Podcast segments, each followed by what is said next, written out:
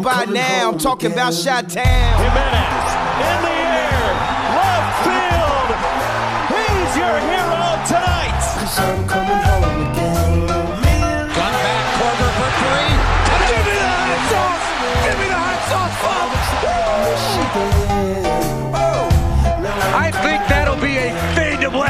With Allen Robinson taking it out of the air. Do you remember when? Lord Stanley's new address is Sweet Home Chicago. The Chicago Blackhawks have won the Stanley Cup. Maybe we could start Hey, everybody, again. and welcome into another episode of the Second City Show. As usual, I am your host, Patrick Flowers, and it's been a busy morning in the MLB hot stove world.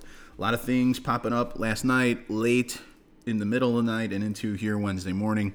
A lot of White Sox talk between Bob Nightingale, Buster Olney, and other national reporters regarding the Zack Wheeler market, regarding potential trade talks between the White Sox and the Dodgers for Joc Pederson as a solution in right field. Um, Ken Rosenthal this morning on MLB Hot Stove saying that the Wheeler sweepstakes are definitely coming to a head and that they're gonna it's gonna come we're gonna see a conclusion here in the next few days, if not even today.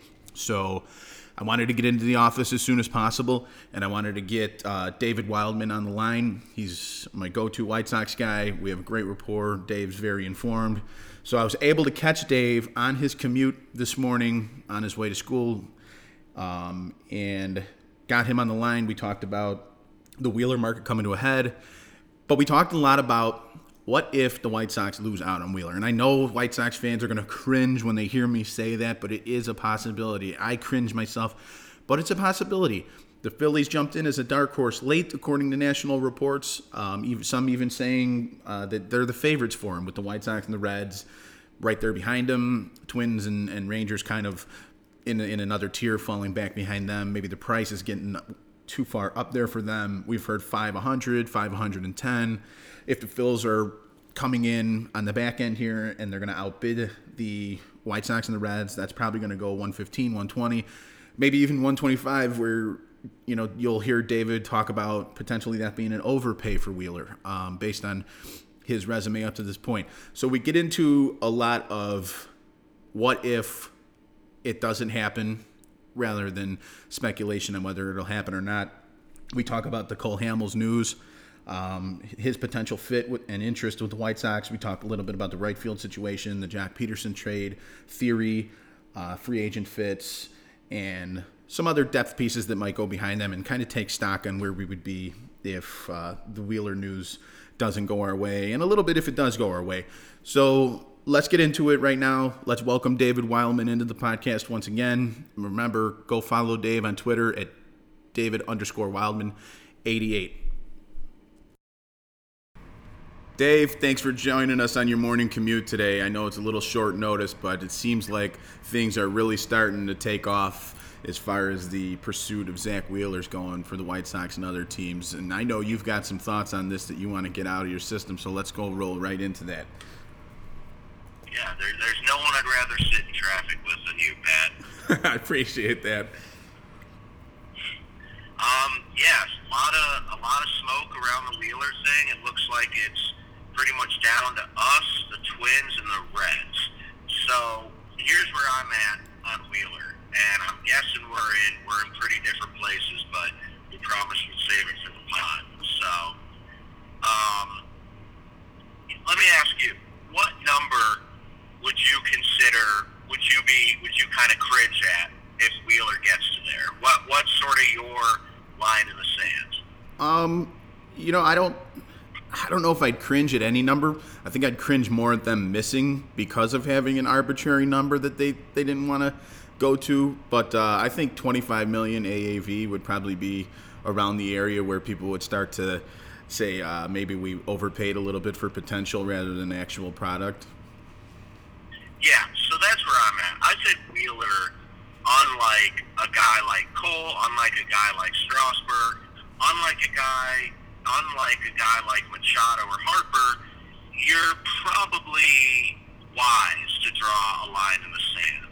Um, you know, coming into the winter, I wasn't even sold on Wheeler being a six-figure guy. That sort of snuck up on me, to be completely honest.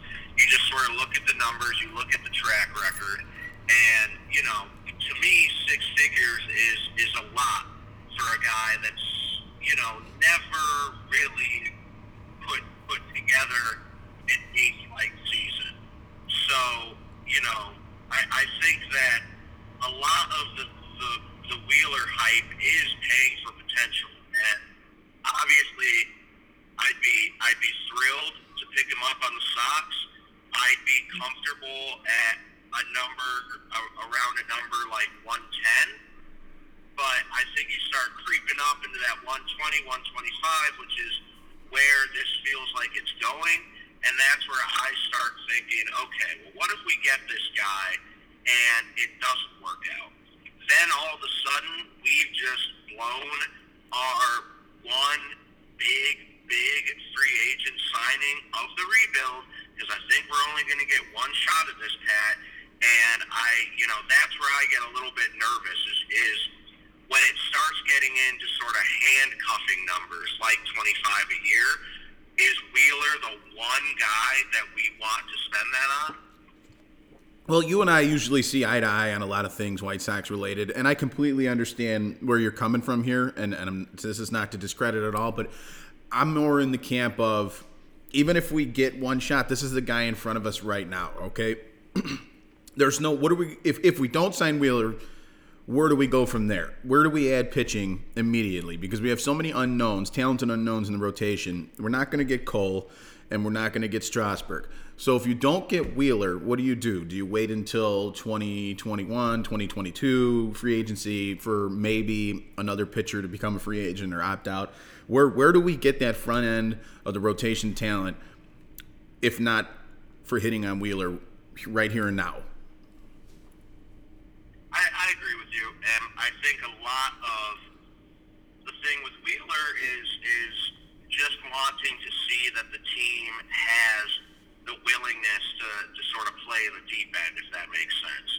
And you know, I, as much you know, I, I want to see the final number. I don't know where he's going to go. I know that you and I have been pretty bullish on on our prediction that he's going to end up in Chicago.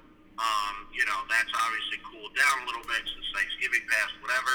But you know, we're in the finals, so what that number ends up being, you know, maybe this is the the, the deep rot. I'm only 23, but maybe this is a lifelong of White Sox disappointment speaking, and I'm just sort of trying to build the wall before I get hurt again. But you know, there's there's a world where I'm really okay if the Sox miss on Wheeler. If he comes in at you know 110, 115, that's where I'm kind of like, oh, come on, guys, we we couldn't do that. But you know, anything higher than that, and you know, I could end up eating crow on this, but you know, I, I'd almost rather that money go to Castellanos, another guy, and then maybe a trade inside. Yeah, I mean, I just you said you mentioned you know lifetime of Sox, you know disappointment. You're you're trying to build a barrier there. I, I almost feel like, and you you also said that you know we're in we're in the finals, and and we've heard uh, another term like that. You know, having a seat at the table a lot thrown around, especially last year with Manny Machado and Bryce Harper. You know, we had a seat at the table. I'm almost at the point where it's like having a seat at the table and being in the finals isn't good enough anymore. We have to close on a big name that other teams actually want, and other teams are actually willing to drive up the price for and and maybe overspend. So so maybe we overspend on Wheeler in terms of what his current resume today tells us. And maybe we pace a bit for potential, and maybe that works out, and, and maybe maybe it doesn't. Maybe the last couple years of that deal hurt a little bit, but so would a Gerrit Cole deal, and so would a Stephen Strasburg deal, and so would probably any other deal that we could have got. I just feel like I'd be more disappointed if we were there at the table again and missed again, because that tells me that the Sox still aren't ready to assert themselves as real contenders.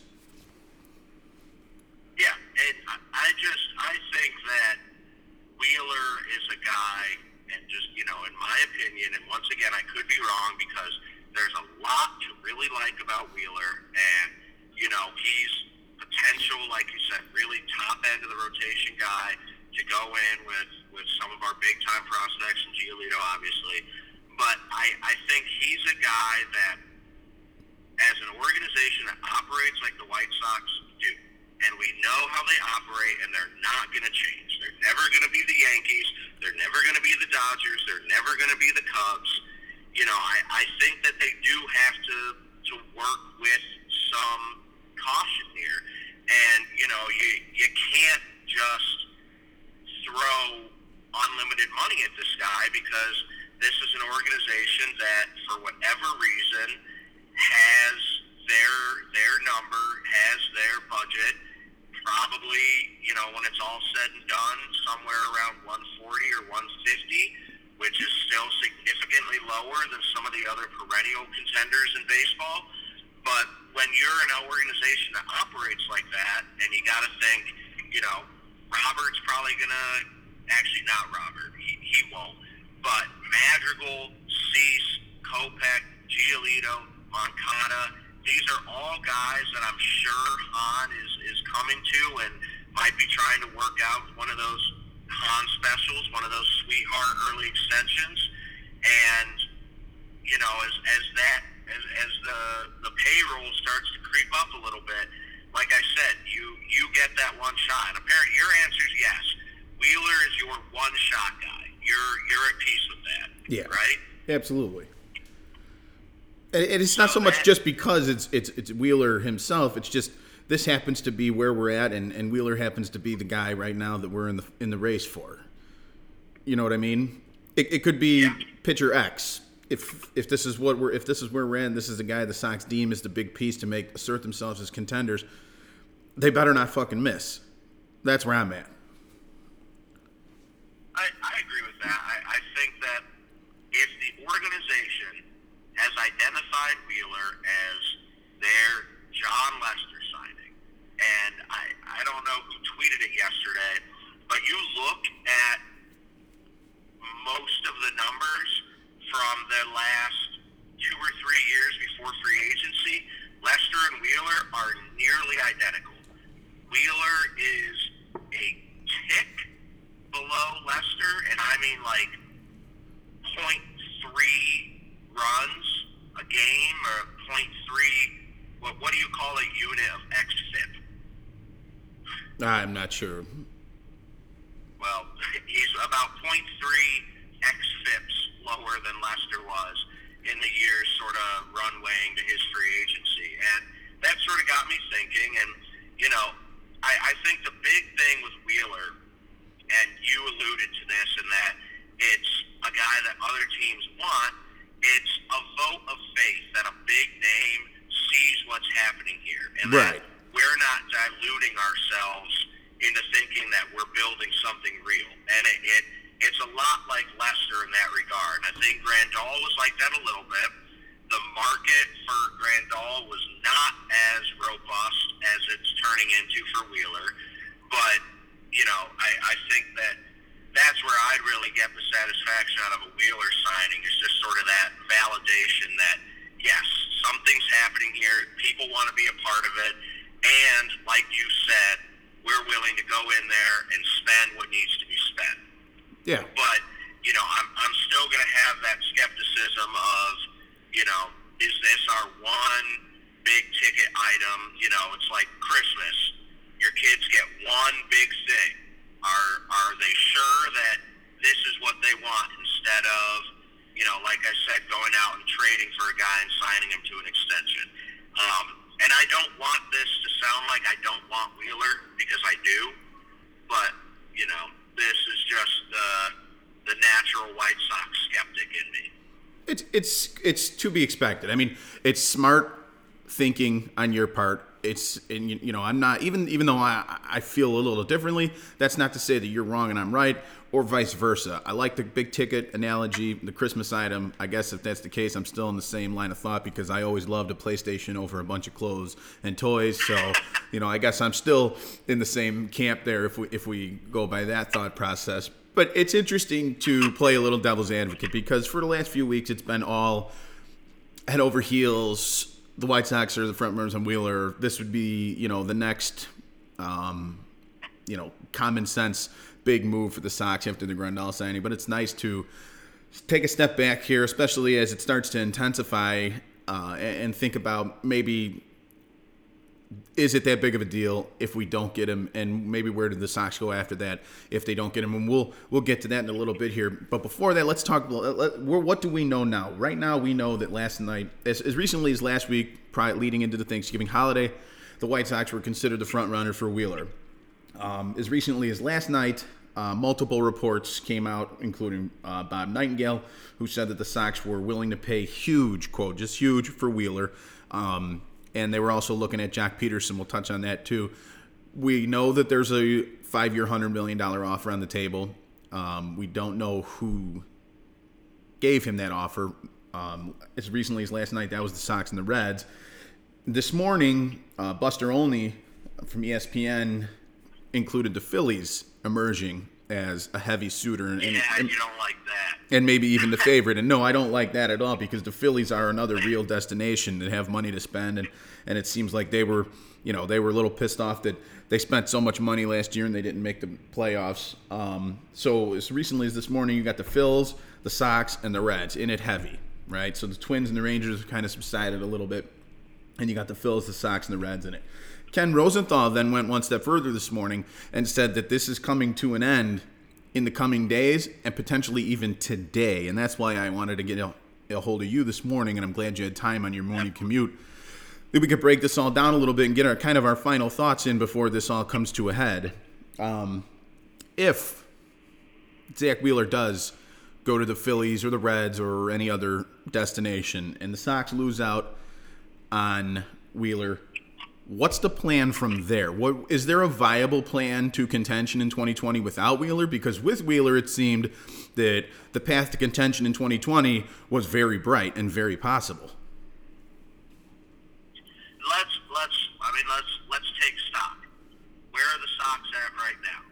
In terms of fielders, you've got Robert who will be up what like three weeks into the season. Right. Madrigal maybe a week or two behind him. You know, so right there, I mean, we still need a right fielder. We've talked about it all off season. We need a right fielder. We'll get one. Who it will be, we don't know, but you know, we will have an everyday right fielder. And then, I mean, one through nine, you're talking about, I mean, a fairly stacked lineup, right? Right. Um, you know, so then pitching, you got Giolito, who you know we don't know what he's going to be next year, but we can hope. Um, you know, and and I like Giolito's long-term prognosis because last year he made a drastic mechanical change and was good all year. It, that you know that to me says that's not a fluke. So I'm I'm still pretty high on Giolito. Um, Cease, I really liked what we saw out of Cease the end of last year. Um, you know, his big issue is controlling that fastball, um, but that's certainly something that you can fix. So, you know, one two right there. Kopech coming back.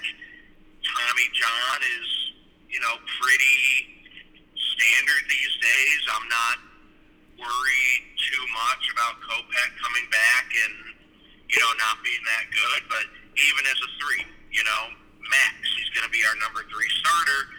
Then you start getting a little fishy. Um, Lopez, what do you think, Pat? Lopez, starter or no? I love Reynaldo Lopez's stuff, but I just I don't know. He's got to prove it. I can't comfortably take stock of what we have right now and consider Reynaldo Lopez to be, um, you know, a long-term fix in the starting rotation from what we've seen to date. As much as I'd like to. And I think, no, I think I think I'm there with you. Unless he's able to change something that just gives him a more consistent command over that strike zone, I think Lopez is the most frustrating potential piece of the the rotation right now, just because he has the stuff to be that top end guy. He's got the overpowering fastball. He's got a pretty filthy hook, but it's like you know, put it together, please, just put it together. Yeah, and I feel, Um, feel like we've been saying that for years though, because I know I know dating back to the trade in itself, I was you know gaga over Reynaldo Lopez after watching all the video on him, the limited video that he had in Washington at that point. But so I, f- I feel like I've been there for a couple years now. You know, just put it together. We know you've got it, but come on, let's go. Hundred percent, and you know, so for the sake of this discussion, we're not penciling him in as the number four starter next year. So, you know, who I, I can't look at my phone or my computer right now, but where does that sort of leave us? Um, It leaves us void of any any depth in the in the in the, in the rotation, and that's you know that's that's a major concern. I think that's what changes you know the the whole tune of the rest of the offseason from okay you know 2020 is is a realistic thing uh, if we get Wheeler and then maybe and then we sign another back end of the rotation depth piece like Hamill uh, Hamels or um, um, Keuchel or somebody of that nature, you miss on Wheeler, the best possible starting pitcher you end up with becomes Cole Hamels, and that just doesn't do it for me. Yeah, and I, I didn't mean to unceremoniously segue, but uh, I do feel pretty good that if Hamels is a dude that we even have moderate interest we'll end up with him.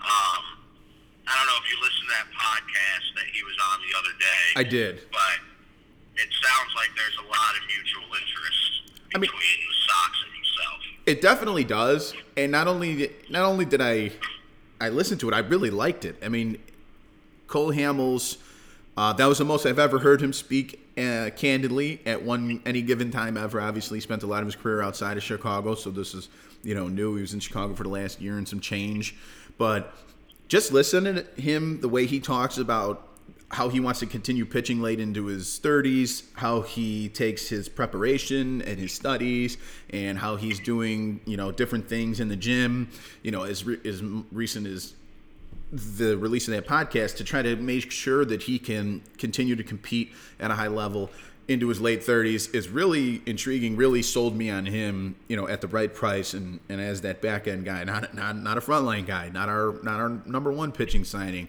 but I would love to have him in that, that as that second piece that addition to a Wheeler because I think he can then become your back end depth in your rotation for a year or two, and I think he can really have a, a good impact on the rest of the guys in that rotation.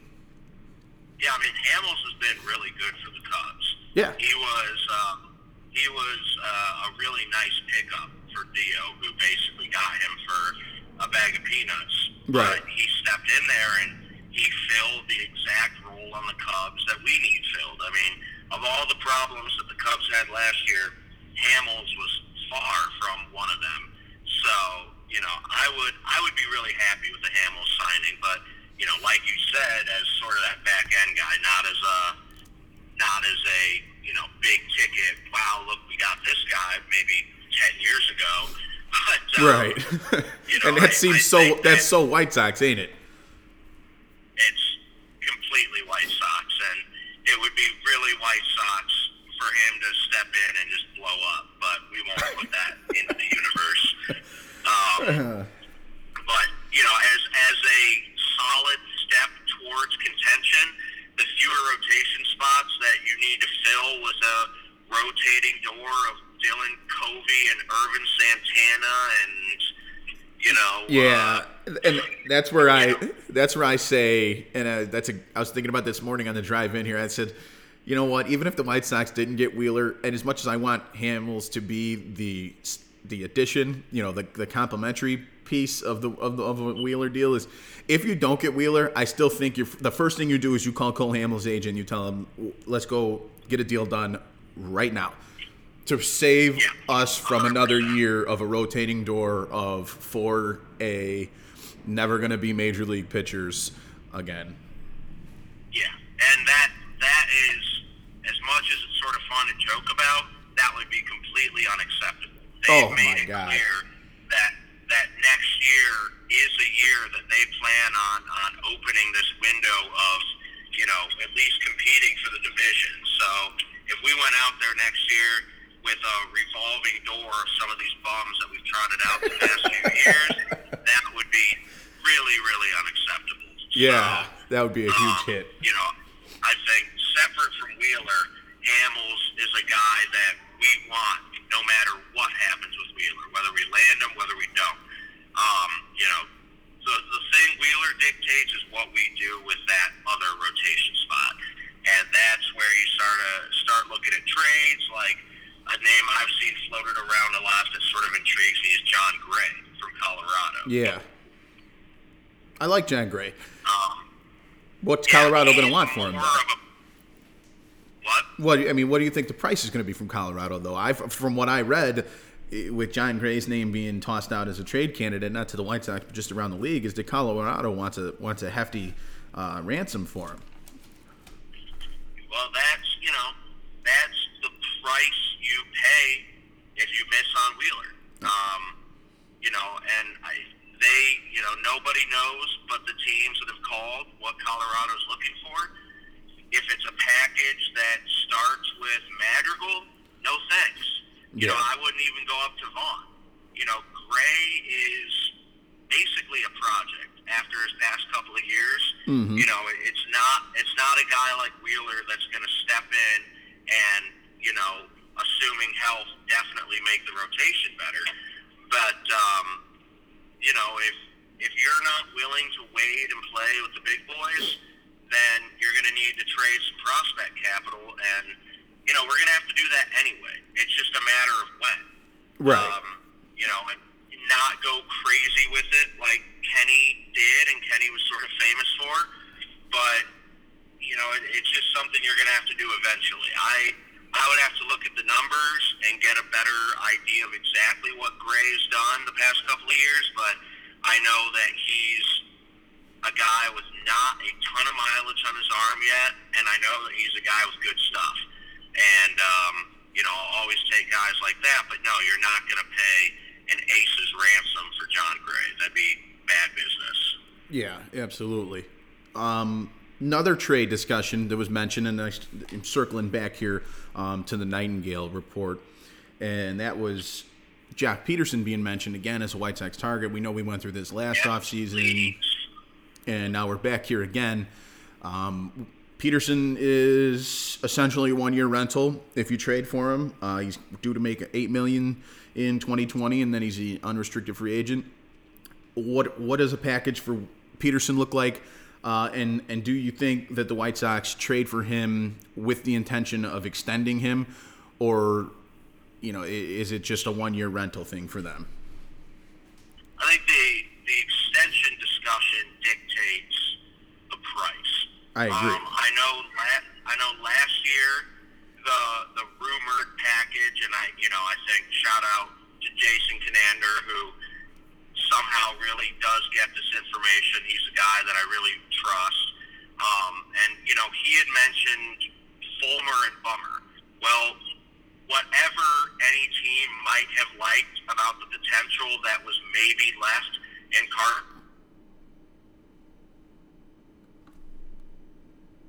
Whoop. something. Um, Hey Dave, we lost you for a second there. You want to double back a little bit to the uh, potential of Carson Fulmer, what he might have had left? yeah, I was saying he doesn't have anything left. Well, yeah, I mean, I And assumed such, but I didn't want to put words in your mouth. Yeah, last year, last year sort of proved that. So you missed the opportunity to build a package around him and, and Bummer. Um, does it circle back around to Bummer? Do they want Bummer? Maybe. And you know what? What would you think about slipping Bummer in a deal for Pederson? Man, I tell you what, I really like uh, I really like Aaron Bummer in the rot- in the bullpen. Uh, he's a good left-handed specialist, and he's under control. You know, we've got we've got a lot of years of control left with Bummer, and I think you know, given Bummer as and he would just be the he would just be the starter in that deal, right? Because you know, like we said, Fulmer is, is a piece of that deal that's dead. Fulmer's pretty much done. The league knows what Fulmer's about.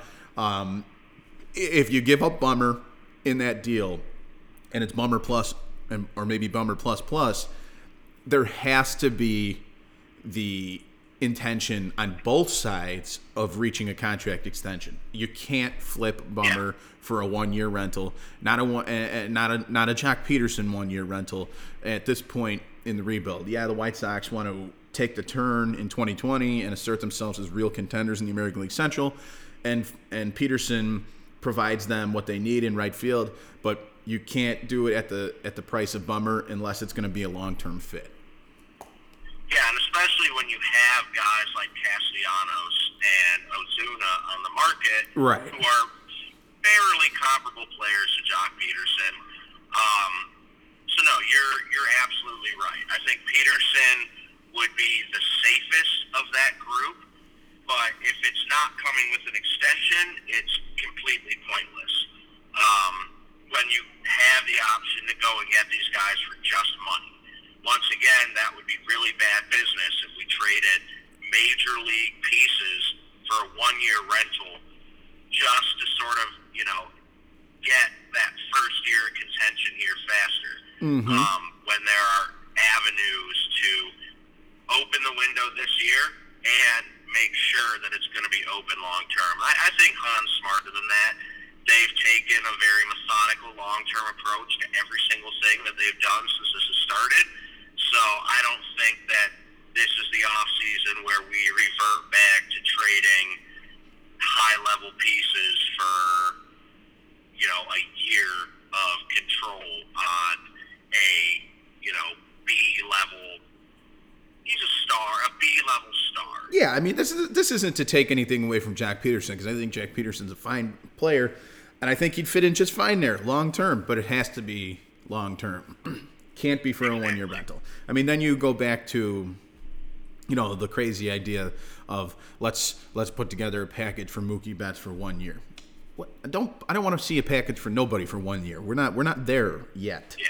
You know, we we talked about before that if if it's your last piece to winning a World Series, that's when we become okay with leveraging the farm for a, a one year rental player. Yeah. We I the Cubs don't regret trading Gleyber Torres for Aroldis Chapman, no, but they do it a hundred times over, but that ain't where we're at. I think we're both in the, in the same park on that one. 100%, yeah. I don't I don't know how much longer you got left on your commute. I can only imagine it's only a few more minutes. I don't either. Good old Chicago traffic, right? Let's. Uh, so I was thinking about something yesterday, right? Beyond Wheeler, beyond Hamels, and and the pitching and the right field things. Those are the big two spots the White Sox need to address immediately. But another thing they're going to have to address is they're going to have to add some depth around these pieces. And you lose Yolmer Sanchez because of the price tag, and you immediately pencil Leury Garcia in at second base until Madrigal comes up, and then Leury kind of becomes a guy that can play all over the place. But another name that really intrigued me at the non-tender deadline is Travis Shaw. The Brewers non-tendered Shaw, and Shaw didn't have a great 2019 by any stretch of the imagination. But prior to 2019, he had put up good, good left-handed power numbers in Milwaukee and in Boston. What do you think about Travis Shaw on a one or two-year deal to come in and maybe play a little second base until Madrigal comes up, and then maybe play a little bit all around the infield and in the DH spot after that? Yeah, I mean, it, it seems like the, the free agent market has at least somewhat normalized after what we saw the past two years. Um, you know, uh, it would have been great to hop on Moustakas for, you know, like the Brewers did for like a year and six million. Yeah. Well, that apparently is not a thing anymore. You know, good for Moustakas. Baseball is better when these guys are signing. Um, but it still would have been nice. But you know, he got what, like four sixty-two? Yeah, four for 62 or four for 64, something in that price, something in that area. I know it's four for sure, and I think it was in the 60s. So yeah, with the with the market being back where it's at, with guys like him getting those kinds of deals, Travis Shaw is I think where we should be looking as a guy that fills in and plays until Madrigal gets here.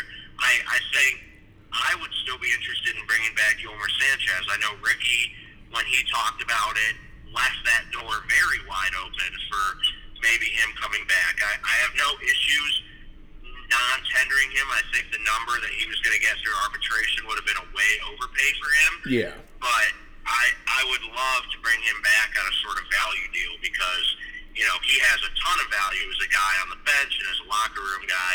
So really, I think that would be the first thing I would like to do in terms of addressing sort of that lack of depth on the bench. Um, Travis Shaw would be a nice piece. I, you know, he, like you said, is a guy that is a little iffy on the numbers, but you know this isn't signing Jeff Keppinger to be our 140 game second baseman. Right. Yeah. Signing a guy to, to sort of float around the infield for us, and you know I know he plays a little bit of third. I think he plays a little bit of first. Yep. So there's there's a lot of value in, in adding a guy like Travis Shaw. And, you know, maybe banking on him having a good year. But I think that the first thing I, I would like to see in terms of adding some depth would be bringing back Yolmer at a more reasonable price. I can see that, and I know the fan. I mean, it, it it accomplishes essentially the same thing as Shaw would, and the fans would probably love that. I mean, you know, we all love Yolmer. Yolmer's fun. He's a good part of, good piece in that clubhouse to have at the right price. And I think if the if the opportunity arises to bring him back at the right price, you bring him back, um, and uh, it, you go that route. But I, I, I just feel like Yolmer's going to end up going somewhere else. I think he's going to get paid for that Gold Glove he had last year, and I think some team's going to see the value in in being able to cycle him all over the infield, if not make him an everyday starter at a position. He's a switch hitter. I mean, the offensive numbers have never been fantastic, but you know, you talk about a two-year, 15, 16 million dollar deal, something like that. I think Yolmer jumps at that to have an everyday job somewhere. Yeah, I mean, you're you're talking about a guy that yes, he won the Gold Glove, but I mean, when Yolmer's right, he could hit 260 for you. Yeah, yeah, no, You know, absolutely. that's he, he's an interesting. You know, he's never going to have great power numbers, but you know, given a full year, someone comes to him and says, "Hey, you'll be our everyday second baseman." It wouldn't shock me to see him, you know, provide obviously great defense, but you know, put up hitting 260 with 10 homers, 50 ribbies, 60. You know, and that's fine. you know, for for what he would end up getting paid, Right. that would do someone a lot of good in an Mhm. everyday role. Um, but yeah, I'd love to see Yolmer back, and then you know maybe seeing how that plays out. Definitely reaching out to Travis Shaw, I think would be great. I was a little disappointed that maybe we didn't take a more serious look at Jonathan Villar. Yeah, who, he that was who, quick. Um, that was quick. That move. I, it's not surprising. He's a valuable player. Um, you know, obviously he didn't fit in with what's going on over Baltimore. Which is absolutely nothing. He's, absolutely, it won't be for a while. Um, Adley Rutschman's nice though. I really like that kid. But, Yeah. Uh, they're, uh, they're about two years away from being two years away. Yeah, Um, that's a good way to put it. but uh, I would have liked to take a look at him. But you know, I I think address address right field, figure out what's going to happen with Wheeler. Which you know, I hope you're F five in Twitter right now all day. Uh, I certainly am. My F5 button is going to be worn out. There's going to the the uh, it's not going to be visible on there. It's just going to be a blank key by the end of the day. Yeah, I think I think that's where we're at, and then you know I think we can have a more in-depth discussion about how to fill in around the core when we figure out what's happening with these two really big pieces, and then maybe Hamels too. Yeah. Well, I'll tell you what. Before before I let you go and you get into the rest of your day, I'm gonna do it to you. I know you're gonna be mad, but I'm gonna do it to you. Gonna- because it's coming to a head. Whether it's today or in the next few days, this is probably the last time we sit here and opine the potential of Zack Wheeler in a White Sox uniform. It's gonna either be he is or he isn't. We're gonna move on from there. So right now, gun to your head. Where does Zack Wheeler sign? And give me years and dollars. Five one twenty-five in Philadelphia. Oh man. Dave. I'm sorry, that's that's where I'm sitting right now. Man, I tell you what, I can't I can't uh say I disagree I can't say I disagree with you, but I can't say I don't like it. I'll be fair. I'll do the same thing. Um I'm gonna go with the Sox. I'm not buying the Philly thing. They were a late emerger, but they spent so much money last year, and I don't think they're going to be the team that drives the market all the way up and overpays for Wheeler. I think they've got too much. They've got some other holes to fill. Um, and I just think the White Sox have been on it for so long here with Wheeler. I, I just have a gut feeling, and I hope I'm right. But if I'm not, I guess I won't be that surprised as a longtime White Sox fan. I'm going Wheeler to the White Sox. Five years, 115. I love it. That's that was going to be my White Sox number. I knew what you were asking me right away, and I was I was playing with it. I think if he ends up with the Sox, I think that those dollars are exactly right, and I would I'd be thrilled with that. I think that'd be perfect. Uh, well, Dave, let's keep our fingers crossed. Make sure you're hitting the, the refresh button on Twitter hard today. Um, it might be the day. You know, Wednesday is White Sox News Day, if you like to remind me so often. It is. So, We're we're exactly we're about an hour and a half away from Sox News Hour on Sox News Day. So get this podcast edited so we can say we told you so. Absolutely. This podcast will be up very soon. We're going to keep our fingers crossed and we'll circle back and talk about, we'll assess where the White Sox are after decisions made in the next few days. Until then, Dave, thanks as always for calling in. Hopefully, we could get you here in person very soon and have a, a more in depth conversation. Yeah, yes, sir. I'm all about that. All right, Dave, thanks a lot. We'll talk to you soon, buddy. All right, folks. Once again, that was David Wildman. You can find him on Twitter at David underscore Wildman eighty eight. He writes about the White Sox and other Chicago sports teams at the On Tap Sports Network. Go follow On Tap Sports Network at On Tap Sports.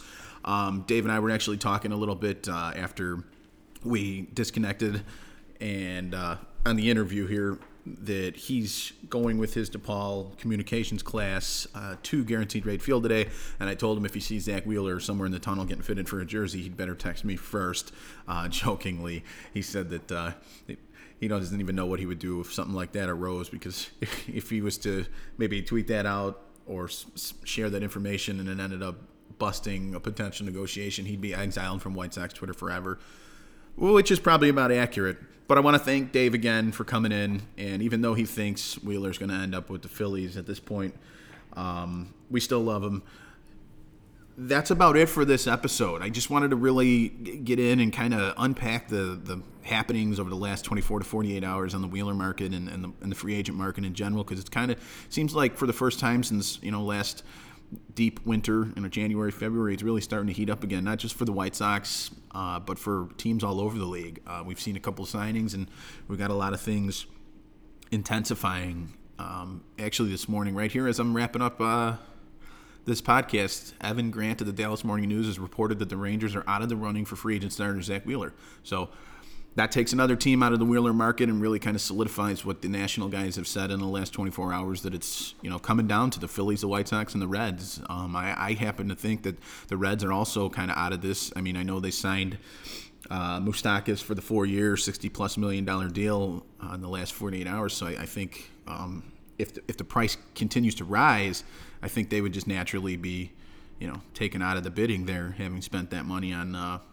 on I also think that the Reds have pretty good pitching and that the Reds should be geared towards more filling holes offensively because their offense was so atrocious last year.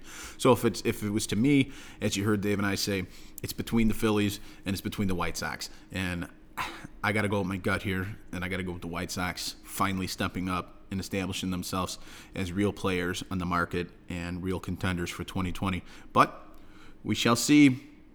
Until next time, that was another episode of the Second City Show. I'll talk to you guys later.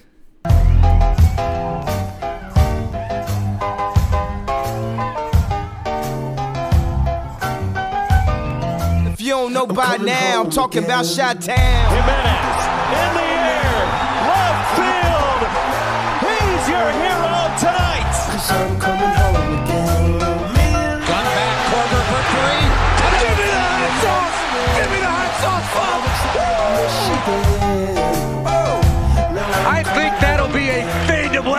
With Allen Robinson taking it out of the air. You remember when? Lord Stanley's new address is Sweet Home Chicago. The Chicago Blackhawks have won the Stanley Cup. Maybe we could start again.